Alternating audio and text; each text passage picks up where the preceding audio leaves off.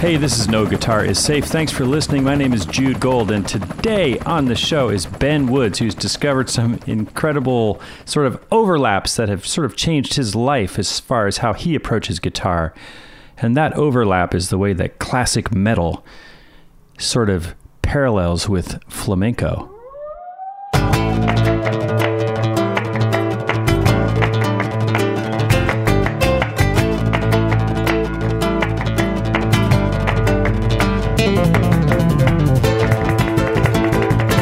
Man, just wait till you hear the story of the crazy life changing event that happened to Ben that turned him from an electrified rock and roll metal player into a flamenco wizard.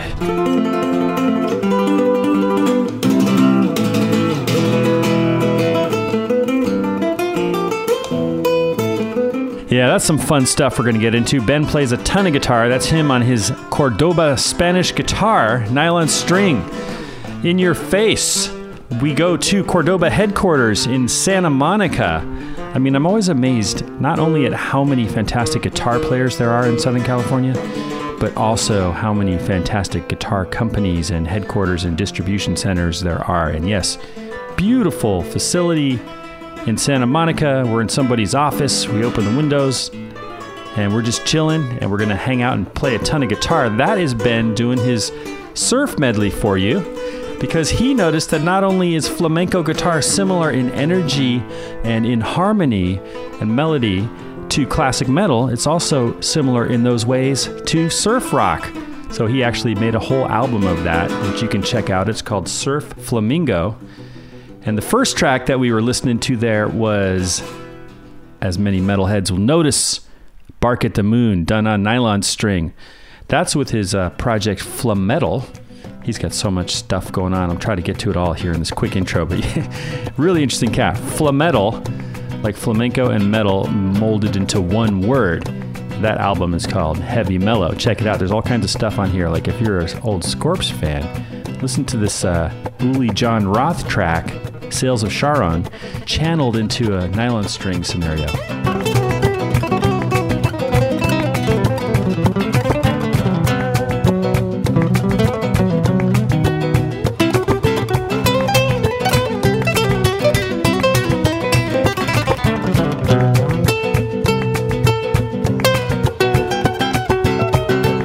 Man, I just I love it. I love it when a player just goes for what they love, man. He took his love of metal and he just followed it. He just followed it forever. And look where it led him. It led him to this world where he's now known as this flamenco meddler and other things as well. And uh, I first saw him at a couple of these Jason Becker benefits up in San Francisco, which I was honored to play at for a couple moments myself at both of them. And uh, they were put on by Dave Lopez and Matt Blackett and with Jason Becker. And it'd be all these great, great players there. And yeah, yeah, Ben would just come out and decapitate with just a nylon string guitar or sometimes with a couple other musicians from Flametal, which you'll hear all about. He's also a totally pro illustrator, too, multi talented. And you might have heard Ben mentioned a couple of episodes ago on the Steve Stevens episode as well. Uh, Steve, of course, loves nylon string and Spanish guitar. And uh, we'll talk about some of his crazy adventures with Steve and on the reality show Married to Rock. Ben has a couple of good stories. A lot to get into. And if you want to catch up with Ben online, SpanishGuitarPlayer.com. That's right, SpanishGuitarPlayer.com is his destination.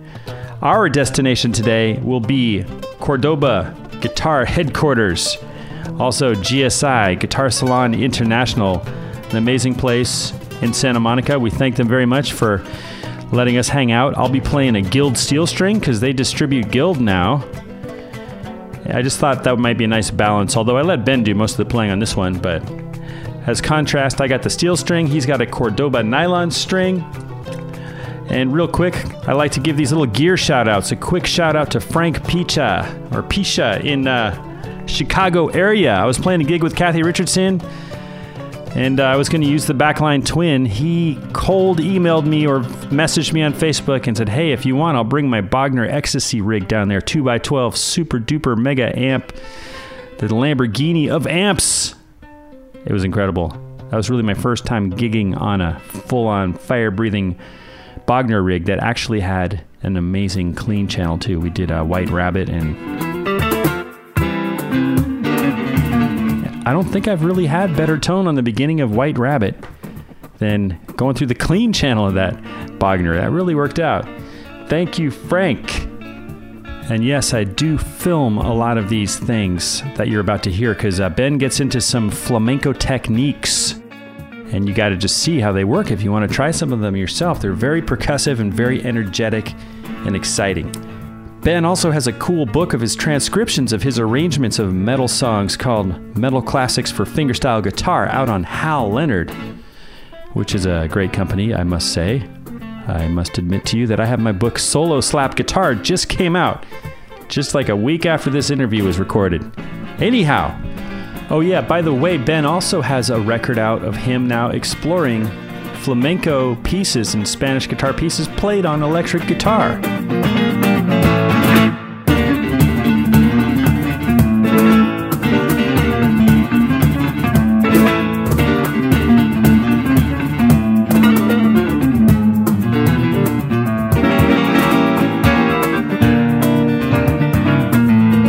Also, yeah, if you want to find those videos, I usually put them up on the No Guitar is Safe Facebook page first, and then a little later on the YouTube channel. As soon as I get a chance, I have my own YouTube channel. I think it's just Jude Gold, not sure. What else? I guess I'm supposed to tell you to go on iTunes and review the show if you like. I guess that helps us. So, yeah, I know that you didn't think that nylon string guitars were safe. As per the name of this show, no guitar is safe. We're coming after all of you.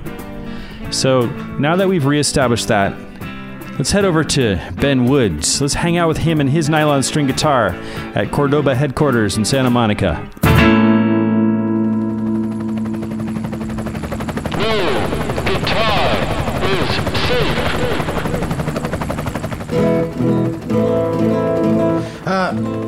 Jam something. Why not? What do you want to jam? How about um, how about this Cure song?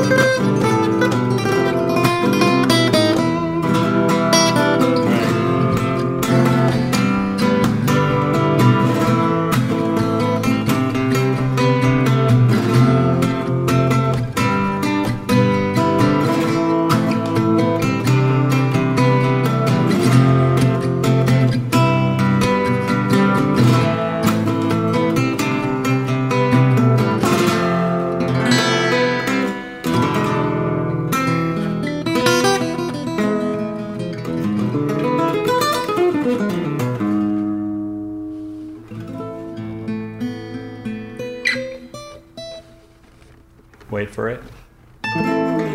Nice. Man, you don't even need a band. huh? You don't need me, that's for sure. No, that was fun. I'll grab this mic up again. Is that the next thing you're going to do? Some kind of cure instrumentals or Oh man, no, I top secret?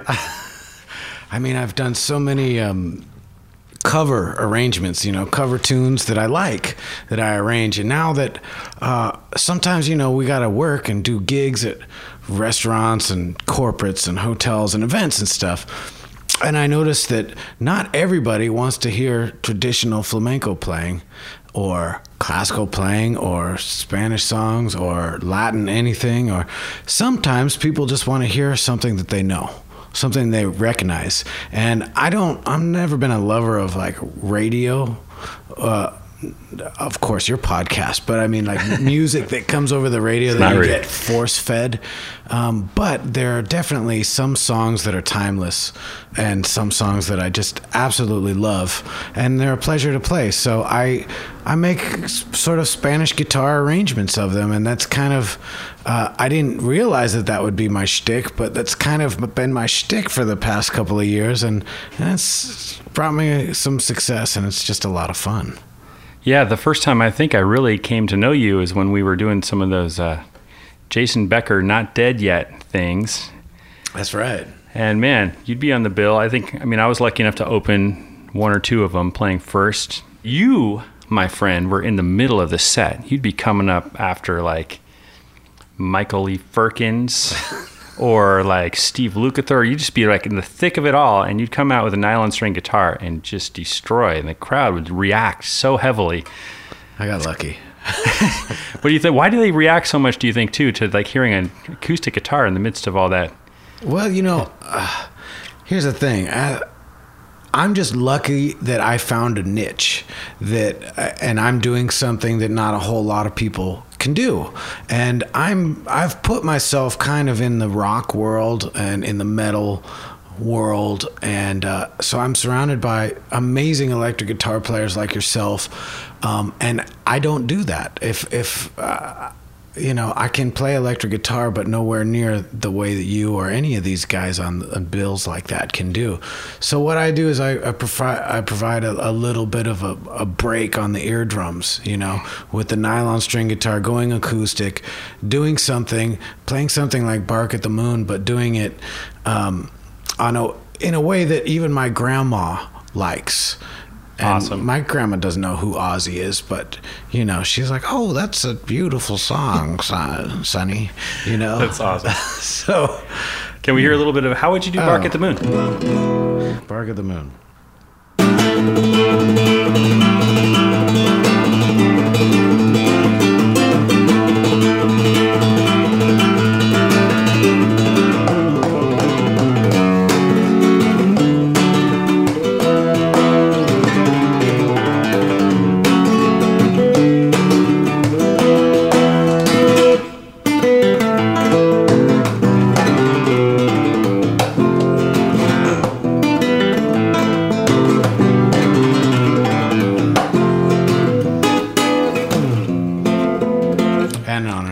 Beautiful. do you do that thing at the end? What you know, the cool Yeah, lick yeah. that we always Yeah, everyone yeah. does. Except for um, if I'm by myself and I can't harmonize it, then I do it as an arpeggio, and I go. That's awesome. So uh, I've, I have to kind of learn, as with all these arrangements, I have to learn, okay, how can I use these classical and flamenco techniques to pull off this stuff? Because it's just not going to work with me going, it's so empty. I need to have the bass strings. I need Totally. to have all those in there. Um, so I have to be creative. That's why I like doing these arrangements. It's not just learning something note for note or just uh, you know copying how it's been done. It's I have to use my brains and and play the bass parts, play all the parts if I can, you know, and, and do that. Like and especially things like, for instance, playing an electric guitar. I mean, playing metal, which I love, but you can't make these. You can't make that stuff happen. It just sounds flat and bad. You mean on a nylon? On a, yeah, on one of these acoustic nylon string guitars, it it doesn't have that heaviness. Because you, don't know? have 400 watt heads behind you. Yeah, yeah, well, and and you can't get the chugs when Yeah. you when you deaden the strings with the with when you mute them with your palm like that. So I I develop a different way. So I go.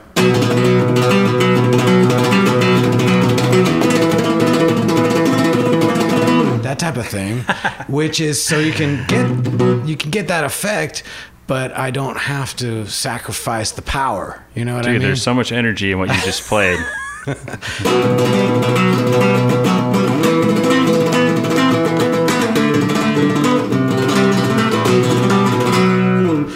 and that way I get a little bit of that metal stuff.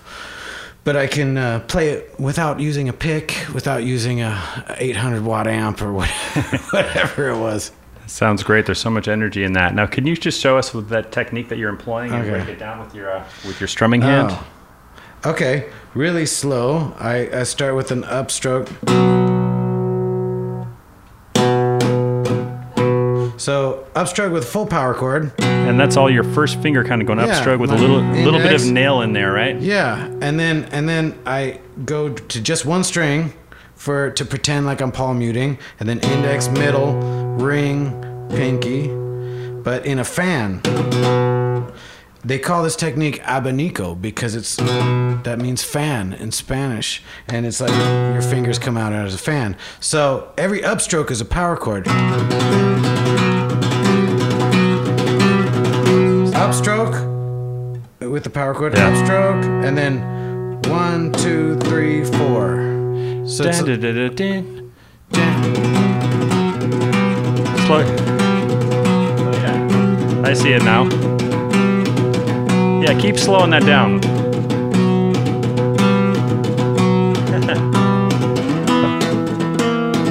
yes, I'm filming this, people.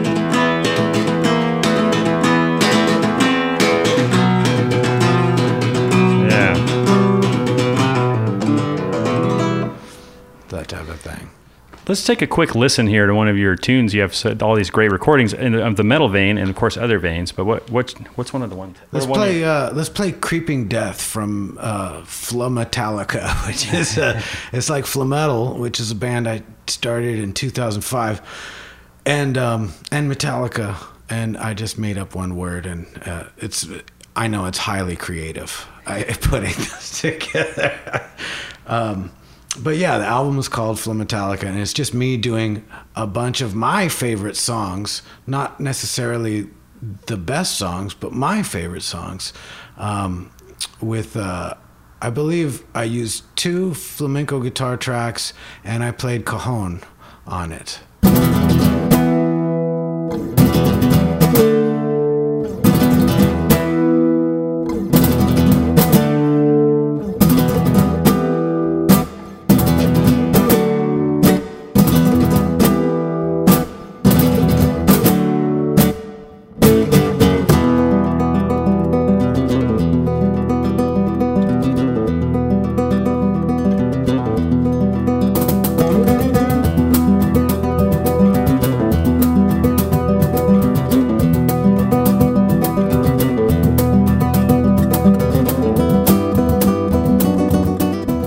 Tell me, like, how did you?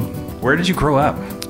Oh man, okay, so I grew up in Seattle, or it's kind of a, uh, six miles away. It's a place called Bellevue, and I uh, grew up on a lake called Lake Sammamish, and um, I had a great childhood.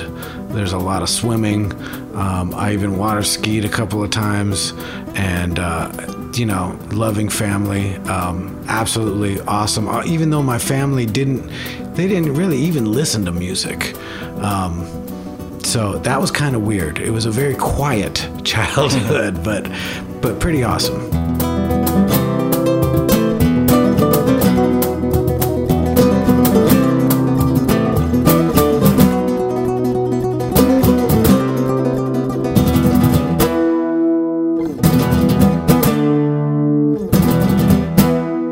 How did you get into music? You obviously seem to have also kind of a metal influence on your early stuff? Yeah, I don't know. I just I just really liked metal a lot. First time I heard it, uh, first time I heard Iron Maiden, I was I was hooked. That was my very first guitar lesson, official guitar lesson. I was about 13, and I went uh, uh, to this guy's mom's house. He lived in the basement, you know, and uh, and he gave me a guitar lesson and he said what do you like? And i said i don't know. I'm not quite sure yet.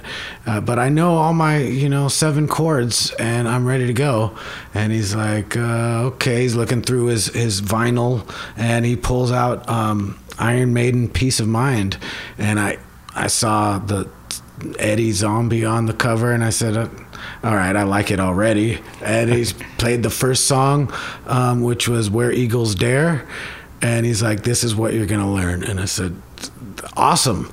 So he taught me that, and um, uh, you know, I took maybe one more lesson with him, and then I bought the album and I learned the whole thing front to back. And then I bought all their albums and learned them all. And then I started learning Dave Murray solos, and then I got those down. And, and what were you playing at that? What kind of instrument? I was playing a, I think I was playing a. Uh, uh, old Washburn, and I, I, eventually graduated to a Charvel. Um, playing through like a like a Peavey keyboard amp or something. It was you have a distortion pedal or something. Yeah, yeah, yeah. It was a terrible sound, but good enough for me. It's funny you should mention Iron Maiden because I just my respect for them.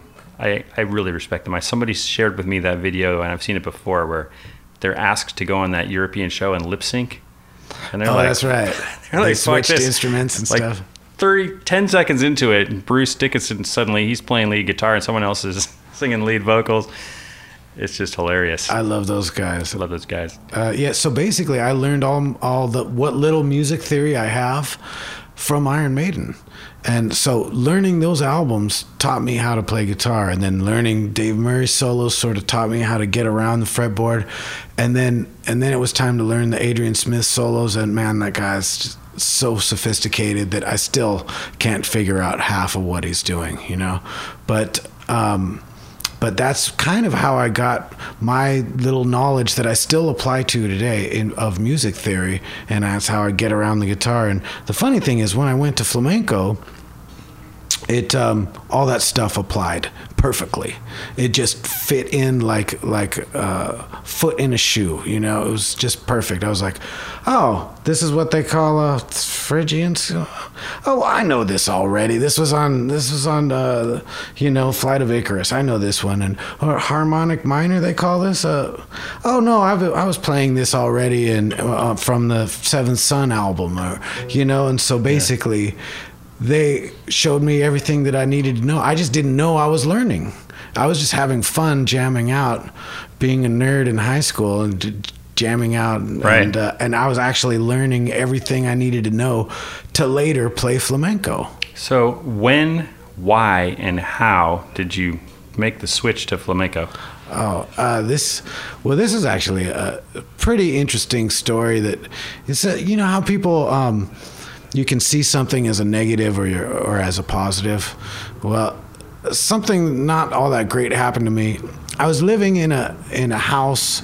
We were renting a house, me and all my buddies, and we were all musicians.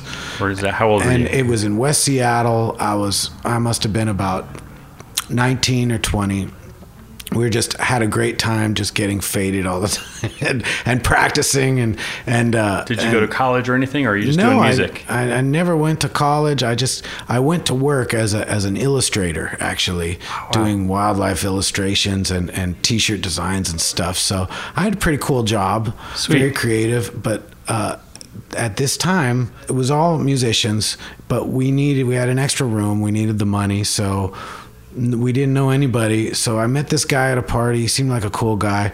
Anyways, he moved in. He turned out to be a junkie, like a heroin junkie. And he hit it really well for a while and for about a month until I came home and he was gone. All of his stuff was gone. My guitars were gone. All the speakers in my cabinet were gone. The amp heads were gone. Everything was gone. So um, he Holy totally shit. ripped me off. The asshole totally ripped me off and changed my life in the process because you know I was a I was a ferocious practicer I was always practicing. So now I'm like, what am I gonna do? I'm broke. I got no money. Got no guitar. Um, but I did have a classical guitar scratching around in a closet somewhere. So I brought that out and I just kept practicing metal on it. And then I I started a little bit of fingerstyle stuff and I thought to myself, wow, this kind of sounds like that Spanish shit a little bit. Maybe I should learn some of that. And then maybe when I uh, save up to get a new rig, I'll have a, a cool different style. Cause right then I was sounding like everybody else. I was really into like like death and, and morbid angel and all this death metal stuff. And and basically I was just sounding like all those guys. And uh, and I wanted to sound different but I had no idea that this this one junky guy ripping off my stuff would change the course of my life. So I never did pick up another electric guitar. I just got more into flamenco, and then I went. I got to a point I was ordering CDs from Spain. I was trying to learn them by ear. I got to a point I hit a plateau. So then there was a great flamenco guitar teacher right there in West Seattle Marcos Carmona, and I started taking with him, and it blew my mind. I thought I had great rhythm, didn't. He got me to sit and sit down with a metronome, and and uh, and I learned a lot of that stuff. And then eventually, I was ready to play for flamenco dancers, and his wife was a flamenco singer and dance teacher, so this was perfect. So then I would just go three times a week, take the bus there, and uh, go play for class, and learn really how how to properly do authentic flamenco. And it it took a lot of time a lot of practice. I was uh, devoting at least 8 to 10 hours a day of practicing. I would have to qu- uh, quit my job just so i could have time to practice and then c- when, run out of money then go work part-time at it again try and save up a little bit then quit again and then keep practicing.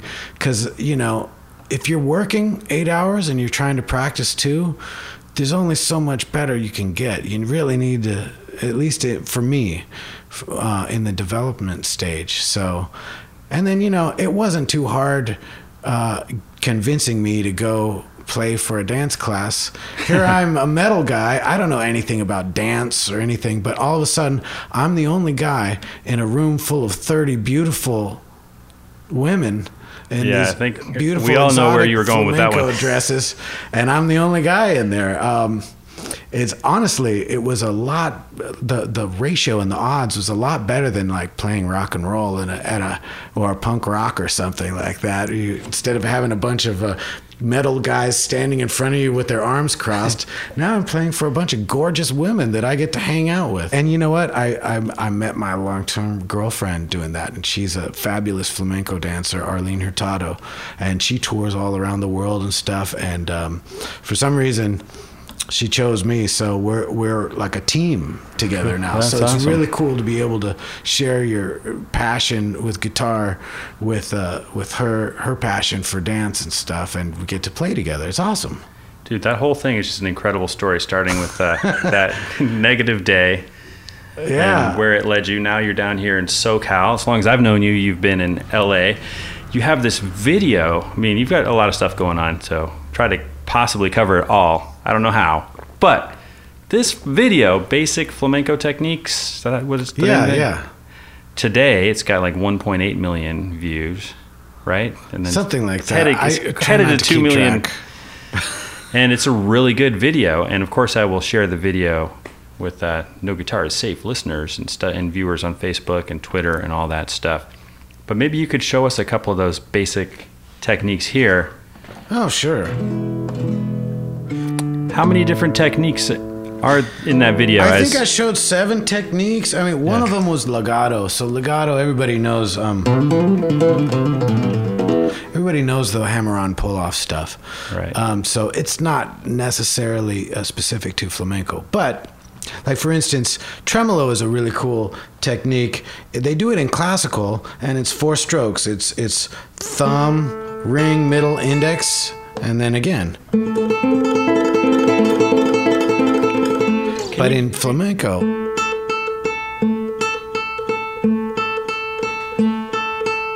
so it's thumb, ring, middle, yeah. index. Gotcha. And you're using your nails Yeah, do you, I'm using you my have, nails. have acrylic nails going on or anything? I Actually, I do. I, I just did a show last night with flamenco dancers, and you sometimes you really got to dig in because you are the drummer in the whole orchestra. So for those things, I do put nail glue on my nails and a little bit of acrylic powder. Um, some of my friends go to like nail places to get it done. So do Um, Nashville players do that too, man. Yeah, but I just I just do it myself, and they're not real pretty. But whatever. What glue do you use? Oh, actually, I use five second nail glue and the five second nail glue powder, and that seems to work best for me. You just polish It's- it on there? Yeah, it's basically super glue and Wait. acrylic powder that you just salt and pepper together, and then file it off till it's smooth. You wait, so you stir it up or something and then pour the mixture on, or how's it work? Oh, I just I put a drop on my nail, cover it, and then I and then I just salt and pepper the powder on top of it, and it dries in five seconds. And then I do another, I do it again, another drop, and then some more powder. It dries, and then I file it, and then file, file, file. And you put that on your first three fingers and your thumb? Yeah, most people do it with their pinky too, but uh, I don't need to put it on my pinky because I use a slightly different technique. Right. When people do these uh, rasgueado abanicos, the proper way to do it is to put your fingers in a in a fist and start with the pinky. Like that. But I learned on my own before I took proper lessons. I was just going by ear. So this felt more comfortable to me, which is starting with the index. Right. So, since my pinky comes last, for some reason, it doesn't have to grow as long, and I don't need to glue on it. So, Do you still rest your thumb on while you're doing those four finger strokes? I usually hook it under the low E like this. So that would be another of the seven techniques, right? I suppose it would be. What are some of the other basic flamenco? okay. Well, well, I was showing you tremolo, but that was classical tremolo. It's four strokes. One, two, three, four. But in flamenco, of course, you got to make everything hard. Those assholes. So you got to use five strokes, which is thumb, index, middle, ring, index. So you have your index working twice as hard. There's a difference in sound. Here's a classical one. Nice, it's in quadruplets, but these are in quintuplets. Flamenco tremolo.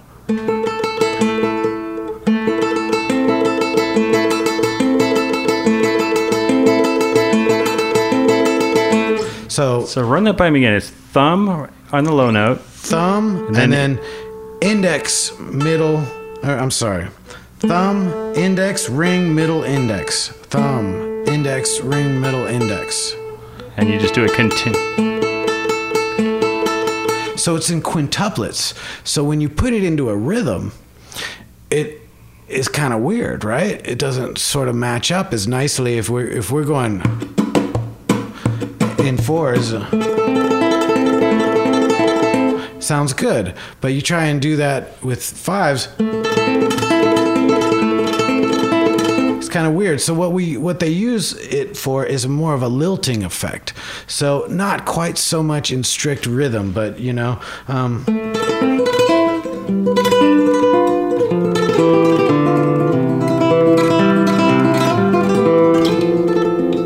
That's beautiful. that kind of thing. So it it cries a little bit more. Sure does. That's awesome. Any other uh, key basic? Oh, there's a. I mean, there's a lot. These these rasgueados, for instance, there's so many different kinds to use. Like I showed you the. This is the proper way with the, and then this is the way I do it, and then there is triplets. There is Right. another way to do triplets. All right. Well, this one, I don't even know if other people do this, but this is the way I do it. Um, uh, I go uh, index down, middle down, and index up, and that's it. So if I'm doing like, if I'm playing like um, Queensrÿche, Queen of the Reich, for instance, The old flamenco classic. yeah, it would go like. Um,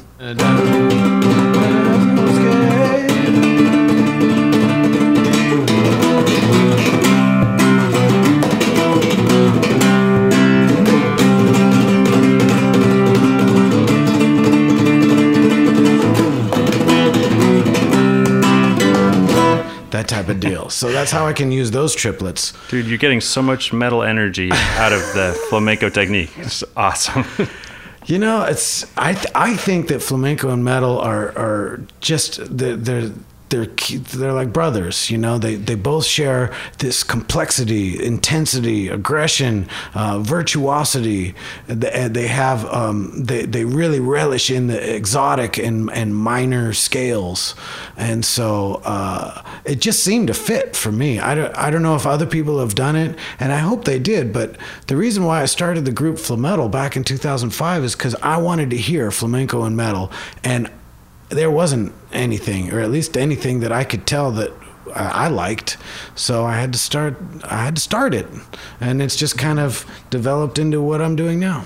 Amazing. Now, of course, there's a two finger single note technique to the two fingernails, right? Index and middle. Oh yeah, the picado.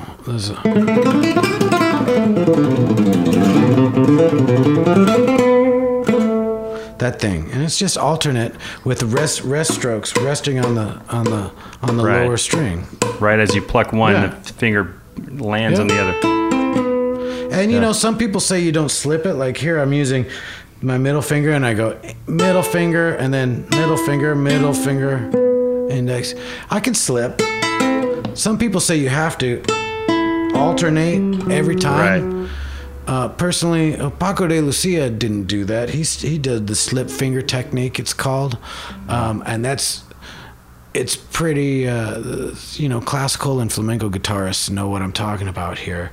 Um, all it does is, I don't even think about if I'm doing it or not. I'm just yeah. thinking about going to the next yeah. note the most efficient way possible. And of course, again, people should really check out this video if you want to get all the details, the one on YouTube. But this is this video. I'm still filming here. Fantastic. Can you just add one more thing and show us like the kind of when you the percussive hits oh, against yeah. the guitar?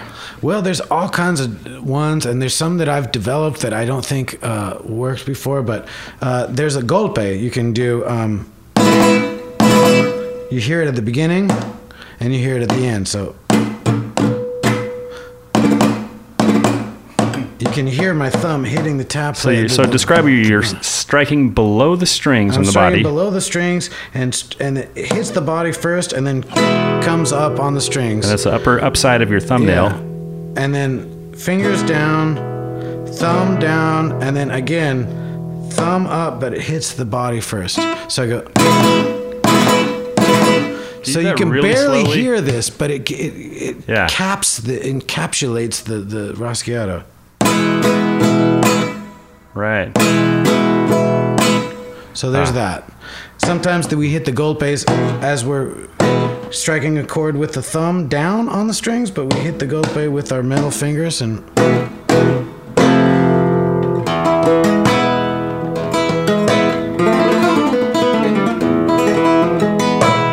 Even just one string with a wow. it just gives you that, a little bit of extra balls.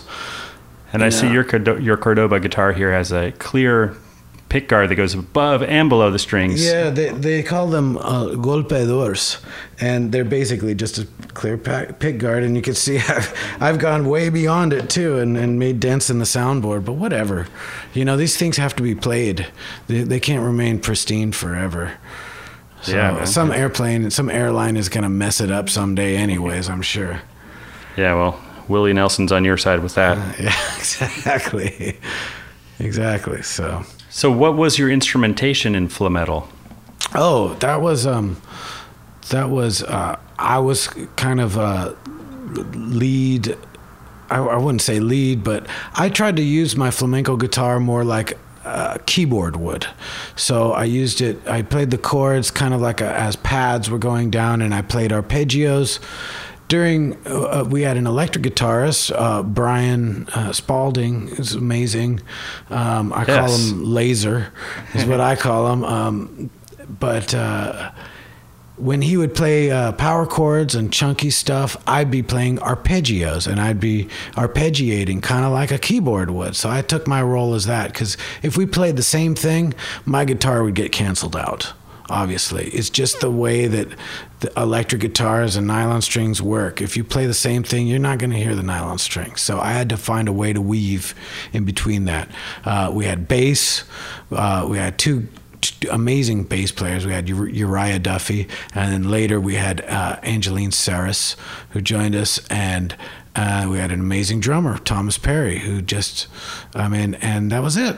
Totally, I know. So we're them. not we're not doing. Yeah, you know all these guys. They're great players. They're, every they're like some of the best in the entire Bay Area. You know. Yeah. So uh, it was funny. The uh, to to get these players, I did a uh, I did a demo of three songs, and I just made it as complex as possible. And and uh, my friend Jason McGuire helped me out producing the demo of these songs, and and there was you know drum machines and everything. Everything was in there, but it was, it was very complex, very tight, very flamenco sort of uh, uh, direction, and and so I put it out there on Craigslist and I said, "Look, I'm looking for this, this, and this, and if uh, here's some samples, and if you even have any doubt that you can you can't pull it off, don't bother contacting me."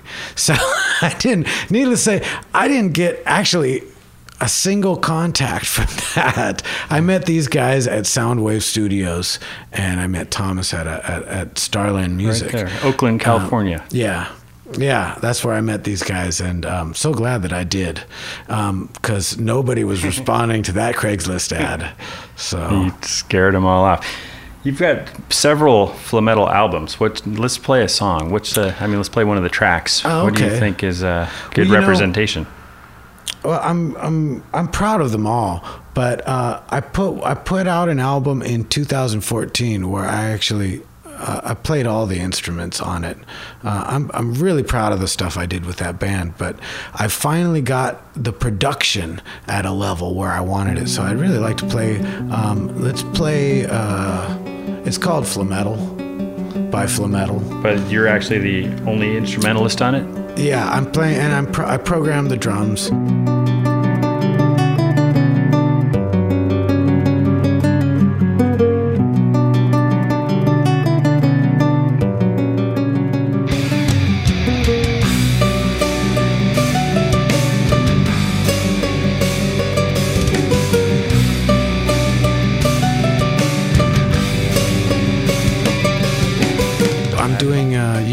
One one flamenco guitar up the middle. Then I have uh, then I'm playing two electric guitars, and I pan them uh, hard left and right, so that way it's not they're not really interfering with the flamenco signal, and um, and it looks like I could I had started this project for this album. I was like, okay, well, let me play electric guitar again. You know, it's been a long time. And you know what? I came back like riding a bike. I just picked up a pick. And I just said, okay, well, let's try some solos. And it just came back and it was, felt great.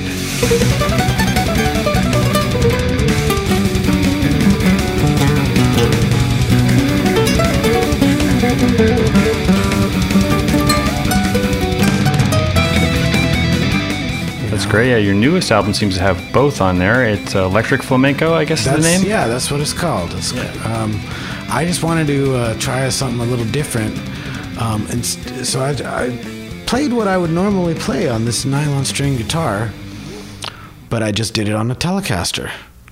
And a lot of people ask me, "How's how can you do that? Aren't you wrecking my nails?" That's what most people say. Don't you wreck your nails doing all those right hand techniques on, a, on an electric guitar? And the answer is no, not at all. As a matter of fact, it's easier on my nails, if anything, because with the electric guitar, I only have to put in about 25% of the effort to right. to get to strike the strings as I would have to dig in on these acoustic guitars. So I'm actually lightening up my technique more than anything. And it took me a you know a year or so messing around with it to get used to the uh, scale length and the, the, the nut width and and the the the you know lightening up on on my attack. But I really have a fun time on it. And sometimes I even take it to my Spanish guitar gigs, and I'm playing all these, you know, uh, all these Spanish guitar classics, but I'm just doing it on electric guitar. Do, do people notice? Not really. Nobody noticed. I just use the neck pickup, and there you go. Can you show me a little bit of a Spanish guitar classic that works on electric too? I don't know. Maybe uh, is it is Almoraima one or something or, or Almoraima is yeah that well it's a classic now. It's it's uh, one of the most popular tunes by uh, the maestro Paco de Lucia, who is still you know I, I don't have to explain how Yeah. good he is to you. He's literally the the best guitarist that ever lived in any genre and probably will ever live. He's just Yeah. one of those. Uh, it was an anomaly, you know, like like Paganini was, just like incredible, like Jason Becker was. you can't know, argue just- with that. Yeah, totally. Yeah. All right.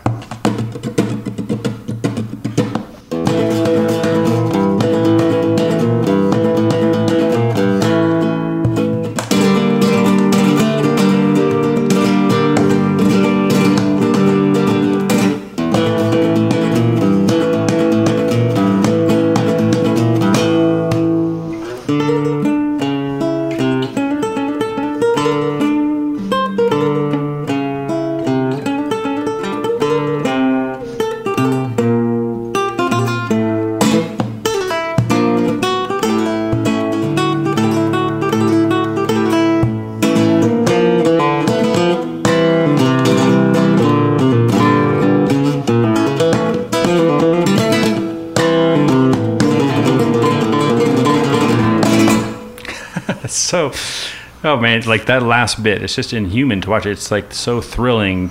Okay you know the best guitar per, guitar performance i ever personally saw and i'm gonna have to look up his name. It was a memorial concert in the early 90s 95 or something for a great sax player calder spanier. Died in a car accident on the bay bridge and uh, all these great musicians came out. A few months later great american music hall charlie hunter all these wonderful players, and the place was packed, sold out. And in the middle of the show, this flamenco player that he used to play, Calder used to play with on the streets of Europe, came Ah. out with a nylon string guitar, and that's that's the best guitar performance I've ever seen. He Wow. destroyed the place, took everybody's head off with the percussive stuff, the same kind of stuff you're doing, and the strumming and the energy and the rhythm. Yeah. It really is the most. As- I've never seen Paco, but I, I mean, know that, that's you know- why I'm in love with the style. It's just it's so cool. Now, you know, another guy who just recently mentioned Paco, of course, is your friend Steve Stevens, who's on the very recent podcast, episode Oh, 30 yeah. of this this show, Billy Idol's guy. Oh man! and you have been doing is some shows great. with him. Tell me You about know, this. I am so lucky to know Steve. That guy is just one of the most amazing guitar players, and I've always been a fan of his stuff. Um, but not everybody knows that that he released an album called Flamenco a Go Go, which is just an amazing album. I mean, it's not traditional flamenco, but it's so far beyond. I mean, it just it hits on so many different textures and and emotions it's amazing. The production is is mind blowing. But he also worked with uh, uh, Levins, Steve or uh, Bozzio Levins. It was called uh, BLS Blacklight Orchestra. I think they did two albums. Uh, fusion stuff, incredible, but a lot of flamenco esque stuff on that too.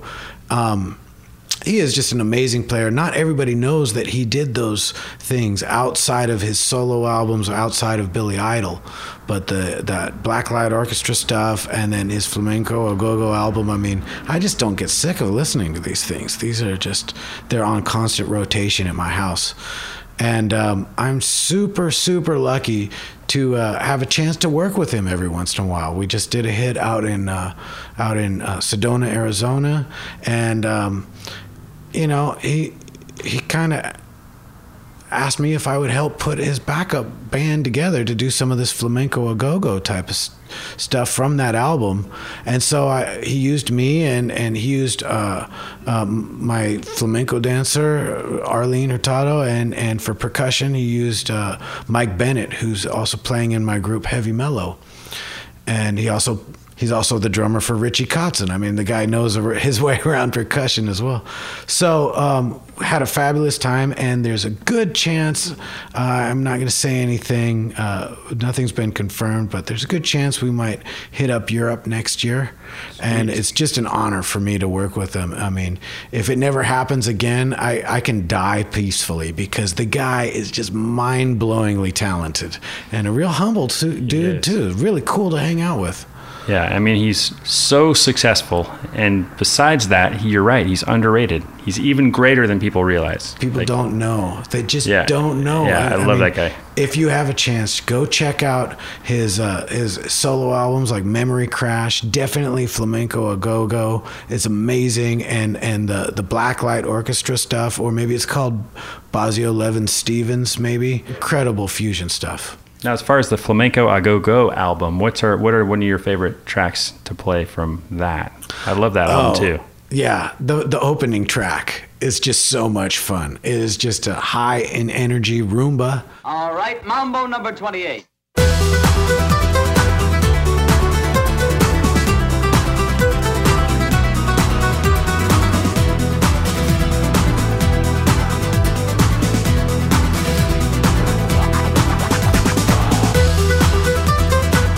What's your part on it? Um, well, he's playing the he's playing the lead part, which it goes.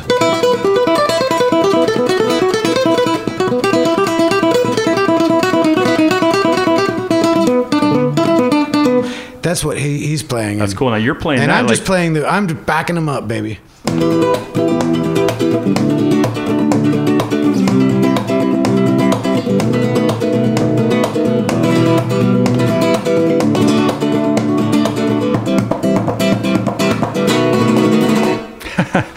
Oh, that's great. How did you? I mean, the amount of time you must have put in to learn all these techniques, going starting at age twenty. Yeah, yeah, about age twenty. Okay, well, how did I do it? Um, well, I was lucky enough to live in a in a house where my roommates were cool enough to just let me play all day and night. Uh, I at that time I was smoking a lot of weed, so I would really get in the zone. I'd really get in my head, and uh, and even today, if I even take one puff, like my instant reaction is not to go for a bag of chips, but to go for the guitar. And I don't know why. It's just I, I, I built it inside of me. I, I, I, can't function on the stuff unfortunately anymore. But but back in the day, it really let me just like really hyper focus on some of these techniques and set my metronome, and I wouldn't get bored.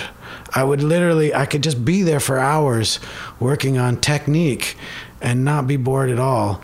Take and me I, on a time travel to like, like when you were 20. What was where? Show me what you might have been doing at a metronome when you were 20 oh. or 21. So if you're going, right?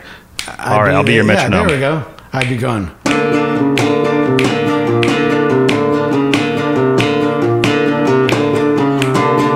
Am I doing it?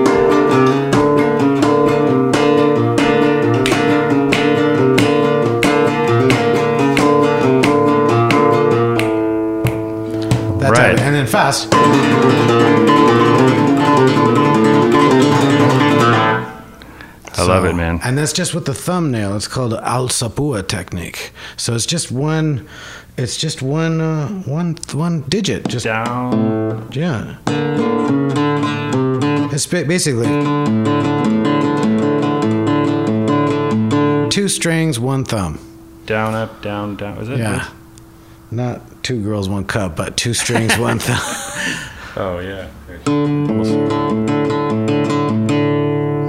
So down, up, down, down, yeah. up, down. Down, up, down, down, yeah. up, down, down, up, down, down. Up. Amazing. And then you add legatos in there.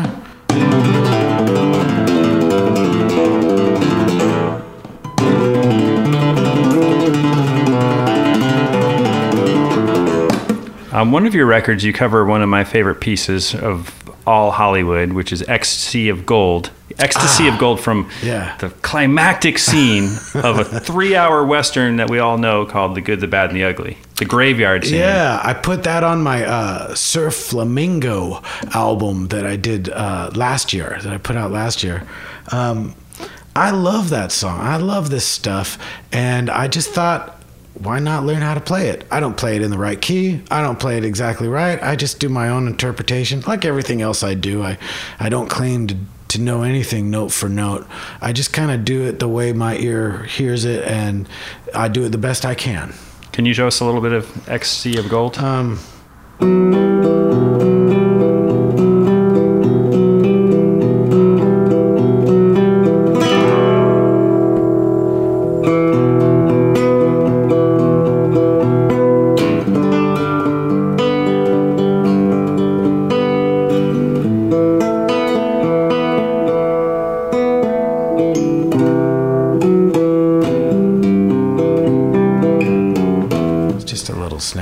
so beautiful.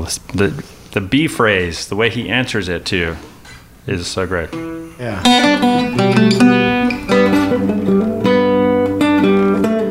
So satisfying and epic.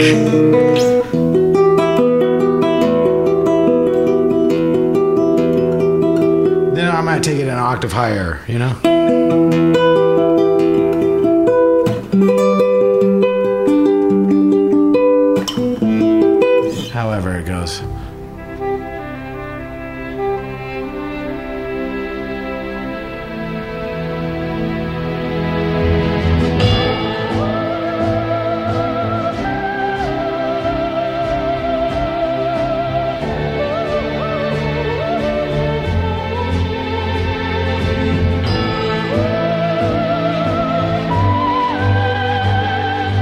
Uh, so you've got other cool stuff on that surf album. What do we call it? Surf Flamingo? I call it surf Flamingo because one, th- uh, it's not traditional flamenco at all. The only flame- thing flamenco about it, there's two things. I'm playing a flamenco guitar. I use palmas and and cajon as uh, percussion.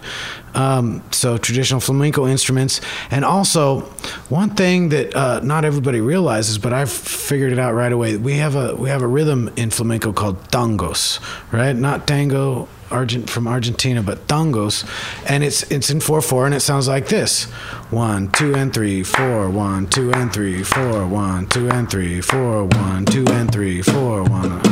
Well, this is just like the surf beat. Put a ride cymbal in there. It's just like the surf beat on most surf songs. So I thought, you know, and then wait a minute. It's all surf music. It's all instrumental. It's all guitar driven. And oh my God, they flamenco is. What is surf? Same type of chord progression, similar using Phrygian, using uh, melodic minor, harmonic minor, stuff like this. So it really, I think that the surf music and and uh, flamenco share a common spirit, and I wanted to demonstrate that. It was more just like a, I need to prove it to myself. I'm going to demonstrate that they do work together and they share this common vibe, you know. So um, I'll play a little medley of, of stuff from that. I would love it. Okay, let's let's try that. Um,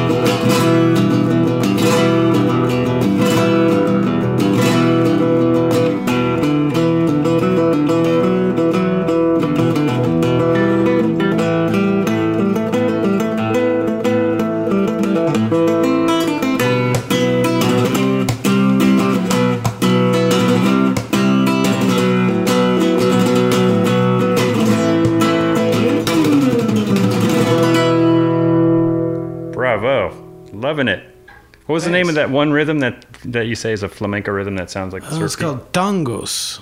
Tangos. It's pretty much a surf beat. beat? Let's listen to a, a song from the album. Okay, that's What- great. Which one should I play? Well, you know what? I did. Uh, I did so many covers of songs that that I love, but I decided that I need to write a surf song, so I wrote one, and um, I like it. It's called Tide Ripper. Awesome.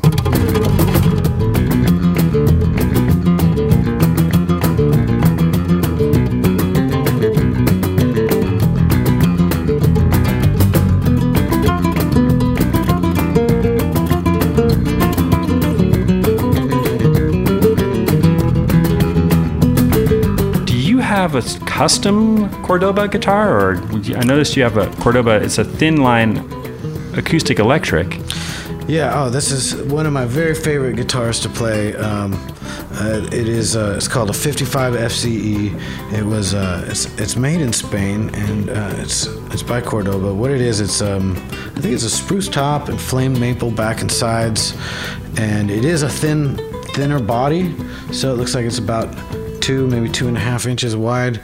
And uh, it is acoustic electric. It has a, uh Fishman Pro Blend um, pickup system in there, which I like because most most of these acoustic electrics they have a piezo system under the saddle, and that's fine and everything. But it always sounds a little quacky, you know. Right. It always has that flat, real high mid range and not much else. Um, but this one you can blend in. It's got a mic inside of it. It's actually right here. You can see it uh, right you by the battery pack there. Just flip it open. Yeah, and there's the mic right at the end. Um, and so, so you can use that microphone, which is actually a pretty decent mic, and you can blend in. You can either have. So I usually use about. I rec- I record with this thing. I just plug plug it in, and I record lots of my albums that way because. Uh, my house is not quiet. You're gonna hear dogs' toenails walking by. You're gonna hear planes flying by. You're gonna hear, you know, the garbage truck going by the alley. So instead of using a, a studio, I, I consider the body of the guitar, the inside of it is the studio. It's soundproofed. And so the microphone is inside the body of the guitar. So it's not going to pick up all that extraneous noise because the guitar itself is, is squashing that out. So I use about 90% microphone and it has 10% piezo. Or when I play live gigs and I and and I, I might have a monitor in front of me so there's feedback, then I turn the mic way down and it's more piezo. I, I think the versatility of it is awesome. Is there an example of uh, one of your album tracks of that where you were recording at home, just using quarter inch out with the microphone and Pretty much every single one of them. Every single one of them. I I've not recorded anything with a microphone in front of my guitar. interesting? I'm plugging and this is great. And you know what? I'm doing it. I'm, most of it is in GarageBand on a bottom of the line MacBook Air, 11 inch laptop, the cheapest you can get. And, uh, you know, if I need to humanize something or crossfade some edits, I'll, I'll bring it into Logic and do that. But for most of the time, I like the way the bounces come out of GarageBand. There, it has more of an a- analog-y sound to me. What kind of preamp or like you know audio Honestly- interface? I, I yeah, I'm not using any preamps at all. But how do you plug it into the computer? I use an Apogee Jam, ninety nine oh, dollar little thing. Yeah, those good. you just put the quarter inch in there, and it's right to USB. In my know, experience, anything that says Apogee on it is, is good. you're pretty It's much right. Yeah, can't go wrong. And so uh, I know today when we first walked into Cordoba offices, you were helping them with uh, checking out some new guitars or something. Yeah, you know what? Uh, I'm I'm in a very fortunate position where they trust uh, some of my opinion. So they gave me some prototypes. I can't really say what they are right now, but um, really cool guitars. And uh, and they gave me two of them to go try out uh, in real live gig situations, and I did. And now I brought them back, and I gave them my feedback. And it's just a, it's a it's not like doing a signature guitar, but I still feel very fortunate to be in this position. Speaking of feedback or lack thereof, how do you amplify your guitar for gigs when you bring your own amplification? Ah, well, most people use PA systems that, that play these kind of this kind of music, but um, I much prefer acoustic guitar amps. Uh, so I will use a uh, guitar amp like uh, I really like the Fishman Loudbox series. Any one of those are great. Any any type of acoustic amp that can um, that has a line out. So if I'm at a bigger event or, or a big stage, I use the amp. I put it behind me as my monitor, and I choose not to have monitors in front of me because those monitors in front of me, they're gonna they're gonna put sound right on the soundboard, which is supposed to vibrate to get the sound of these guitars. And if that's vibrating, that's gonna cause some feedback, even if I am using only piezo. And so I put my guitar amp behind me, just like any rock guitar player would. Crank that sucker up, line out to the house, and they can put it through the arrays or whatever. And uh, and and um, if I still am getting feedback, uh, then Cordoba makes these little rubber sound hole stoppers, and um, Don't leave the house without it. it works out real good, you know. So I'm never really in a situation where I can't play or can't be heard. Do you ever use any effects or anything with your nylon string guitars? I just started to. I've always been not a pedal guy, and now all of a sudden with Amazon Prime and the, the amazing ability to order pedals, try them out on a gig, and then send them back if you don't like them, it's amazing. I mean, it's just. It's really opened my eyes. Actually, I'm picking up a pedal board tonight so I can start setting up my thing. Um, I'm becoming a total guitar nerd and, and loving every second of it. Now, how the heck did you meet Steve Stevens, this rock god, and end up like end up playing with him? There. Oh, well, that was also a very fortunate opportunity. Um, I'm really lucky to be in, also endorsed by not only Cordoba but um, by Godin Guitars, and he's a Godin player, and so am I. So I just wrote my guy at Godin, and I said, "Hey, I would like to have Steve do a solo." On my album, it was an album that I was putting out called called Heavy Mellow by Flametal, and I did this original track on there called Cursed, and um, I thought, man, Steve would be great on this, and uh, so I sent so I sent my guy Godin the the song, and I said, could you please just send this to Steve, send him an email, and if he doesn't want to get back to me, totally cool, but I'm I want to pay him and, and work with him, and and the next thing you know, he's writing me emails, and he called me, and and uh, then he sent me the track with his solos on it, and he just did an amazing job. Put like three different acoustic solos, a couple electric guitar solos. I mean, just it was awesome, and um, and uh, ever since then, then I I played for his wedding. He got married at the Hollywood Castle.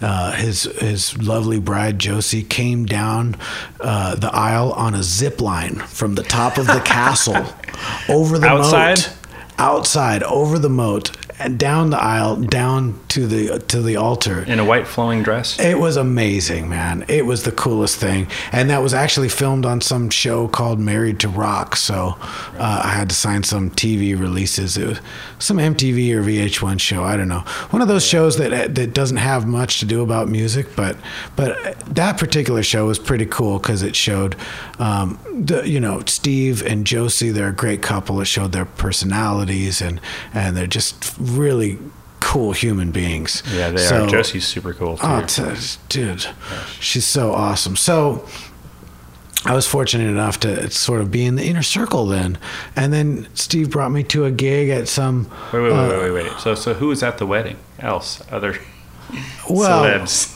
Well, um, you know, obviously the, the the everybody in the Billy Idol band, and and um, I don't know if I'm supposed to actually talk about it, and Okay. it was a while ago. I can't quite remember it. I will tell you. I was trying to stay low key, and then Steve brought me out. Uh, to do a gig with him and a percussionist at a restaurant in Hollywood. That went out good. I did another spot with him on that show for that show, Married to Rock. So much fun. And then, um, and then it was, then it was a few years, and then uh, he gave me the call, and we did this thing out in Sedona.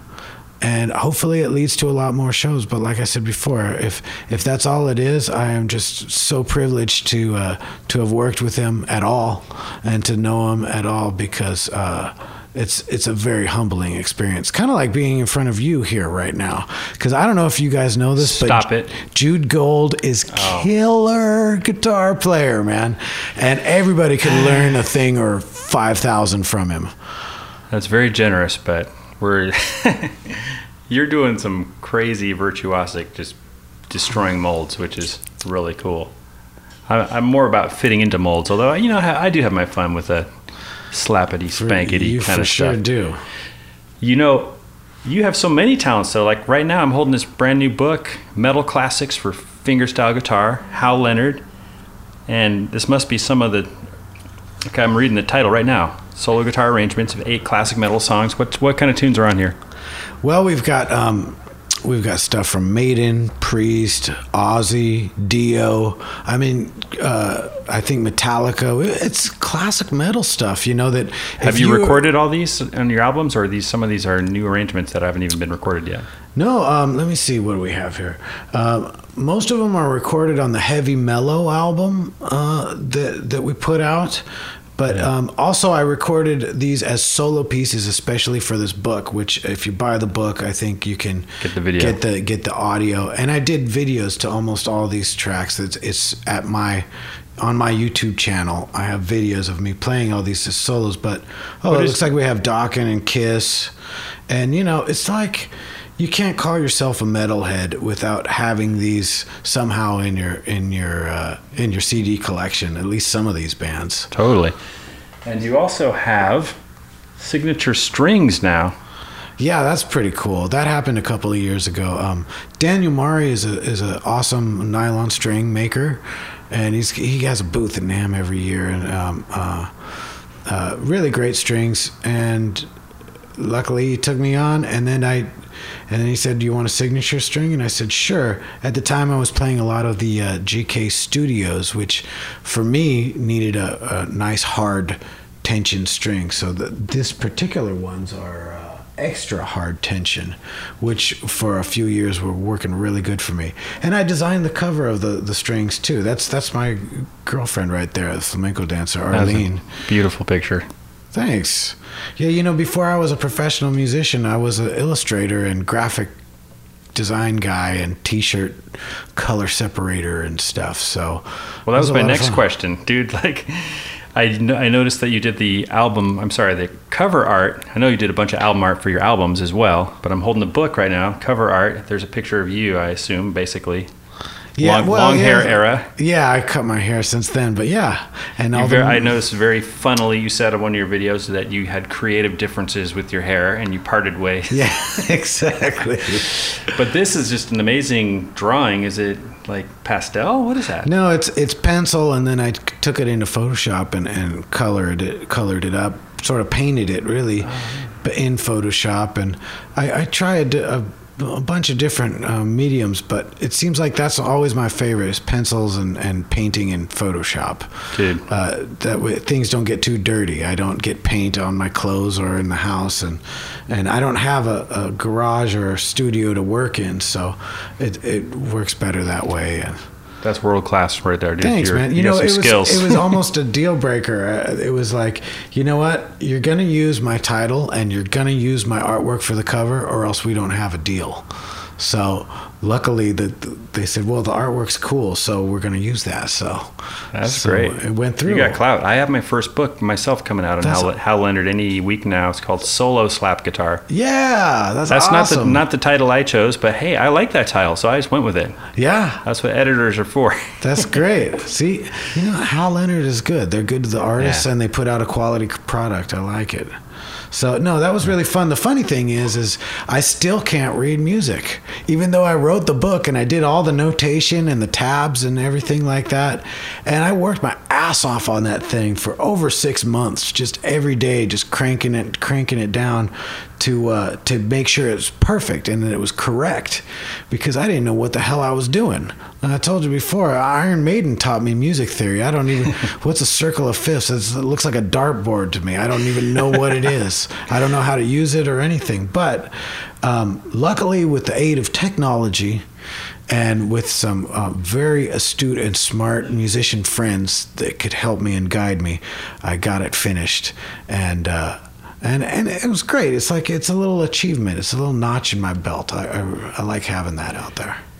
Totally. It's great, man. Beautiful. Congratulations. And don't worry, you're not alone. There's so many, you know, I've been in the guitar magazine business and there's plenty of rock star guitarists and amazing talents out there that you could present them with their own music in written form and they wouldn't be able to play it back for you because they, yeah, not everybody reads. I wouldn't even know it's mine if you gave it to me. exactly. You're not alone, man. what is this? I don't. I don't do this. And now I, I love that you cover "Sleepwalk" too. That's a beautiful. Oh, tune. one of my favorite songs by Santo and Johnny. Right? It's just Yeah. awesome tune. What key do you do it in? C. All right. C major.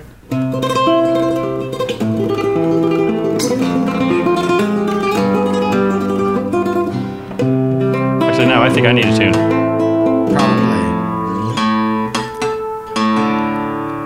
Like everything drifted flat.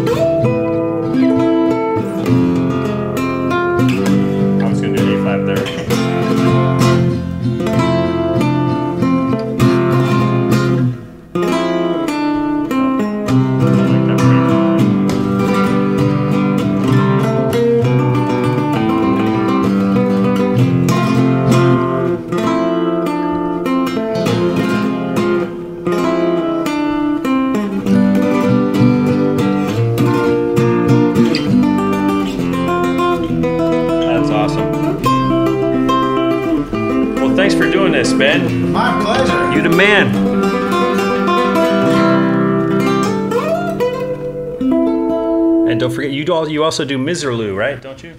Oh yeah, I think I do that. Oh, let's try that. How do you do Yeah.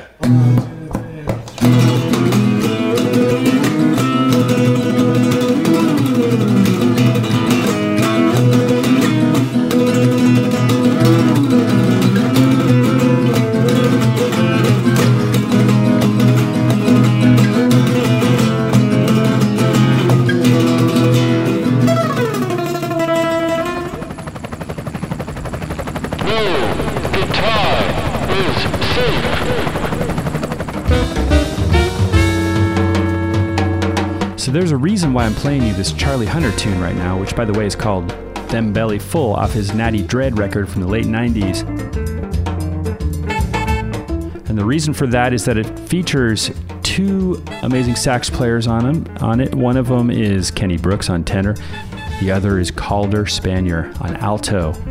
Calder, if you may recall, is the name that I mentioned in the Ben Woods interview you just listened to, for whom this amazing benefit concert, this memorial concert, was held in San Francisco. That was January of 98, I believe. And Charlie Hunter performed with a bunch of all star Bay Area cats. Awesome as always. And then this guy came out with just a nylon string guitar.